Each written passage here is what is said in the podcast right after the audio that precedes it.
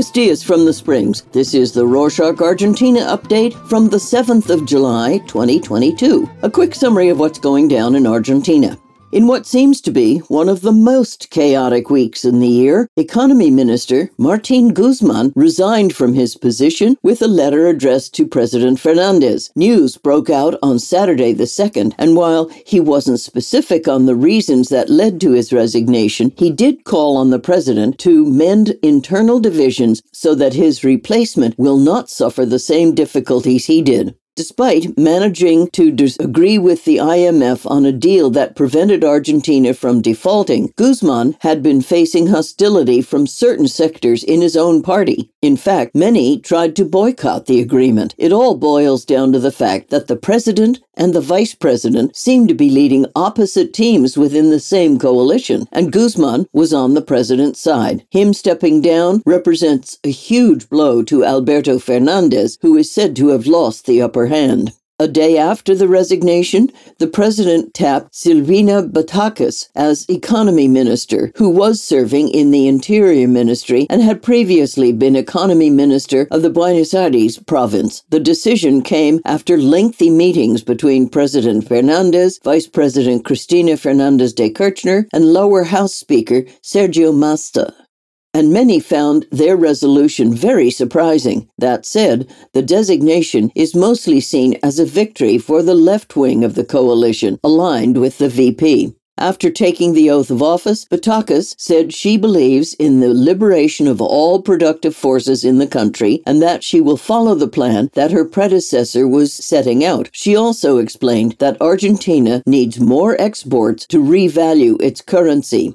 The market, however, reacted negatively to the news. On Monday the 4th, the peso depreciated sharply, and the price of a dollar in the parallel market reached 280 pesos, almost 20% higher than the previous Friday. This is the result of speculation surrounding the political crisis, the uncertainty regarding the new minister's plans, and the possibility of a far left turn considering Batakis's record. Moreover, economists worry that the $44 billion agreement with the IMF may be in jeopardy. Many hold this negative reaction against the government, accusing them of failing to choose a candidate that the market finds safe. The truth is, Markets tend to react like this in the face of any change, but they especially do so when a far left leader is appointed. The problem is, everything seems to be on hold until people decide what to do with the sudden depreciation of the peso. Citizens are rushing to buy expensive things before prices are adjusted. Suppliers are refusing to sell commodities until further notice, which leads to shortages in shops and so on. Most likely, we'll have to wait it out. A curious thing that some noticed in the face of the depreciation of the peso is that savers in the northern part of the country are resorting to the Bolivian peso. Due to the proximity with the northern provinces, the Bolivian currency is more accessible than the dollar. In La Quiaca, which has an international bridge that connects both countries, people from Bolivia can pay for goods with their own currency, from clothing and household appliances to food. Speaking of resignations, the Argentine Pope Francis shut down his own resignation rumors that had been going around for a few months. He admitted that he would consider stepping down if his health made it impossible for him to run the church, but that's not the case. The 85 year old pontiff assured the Reuters news agency that he plans to remain in his position for the foreseeable future. He also said that it was untrue that he had been diagnosed with cancer, something that some had been speculating with since he had had his colon surgery a year ago. From resignations to layoffs, the government put an end to the state of labor emergency prompted by the pandemic. This means that it will not renew the double severance decree, which aimed at discouraging layoffs during the pandemic crisis. Beyond all this crisis talk, though, there's a silver lining. According to The Economist, which releases its Global Livability Index every year, Buenos Aires topped the list of Latin American and the Caribbean's most livable cities, and it's the only one in the region that entered the highest categories. To earn the first place, The Economist evaluated things like education quality, infrastructure, health services, and sustainable development. To check the livability index, follow the link in the show notes.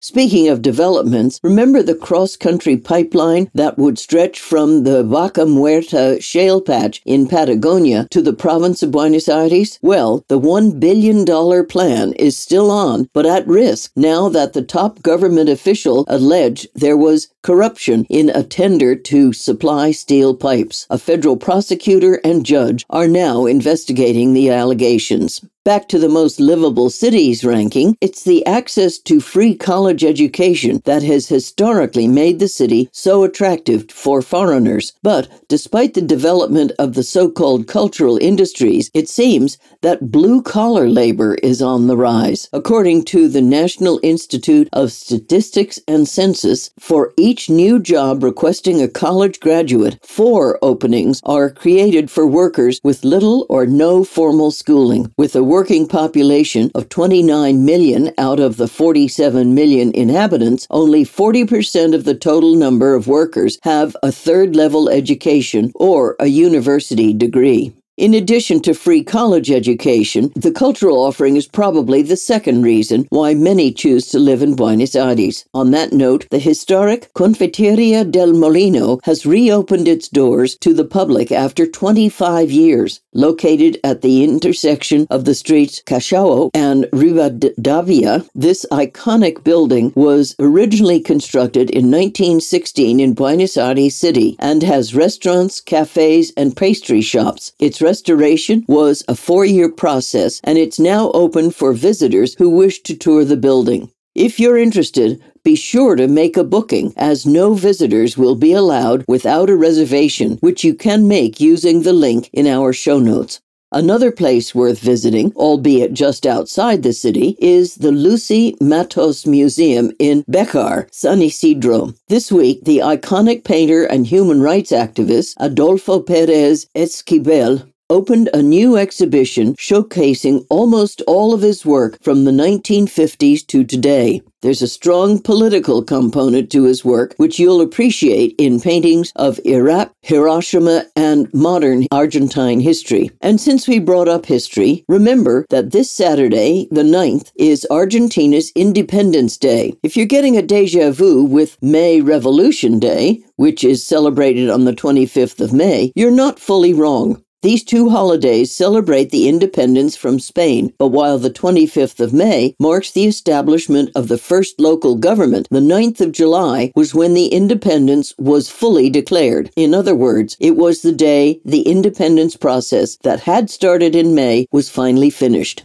That's it for this week. Would you like us to include a section about the best places to visit in Argentina during the winter or during the summer? Let us know at argentina at rorschach.com. Nos vemos la próxima semana.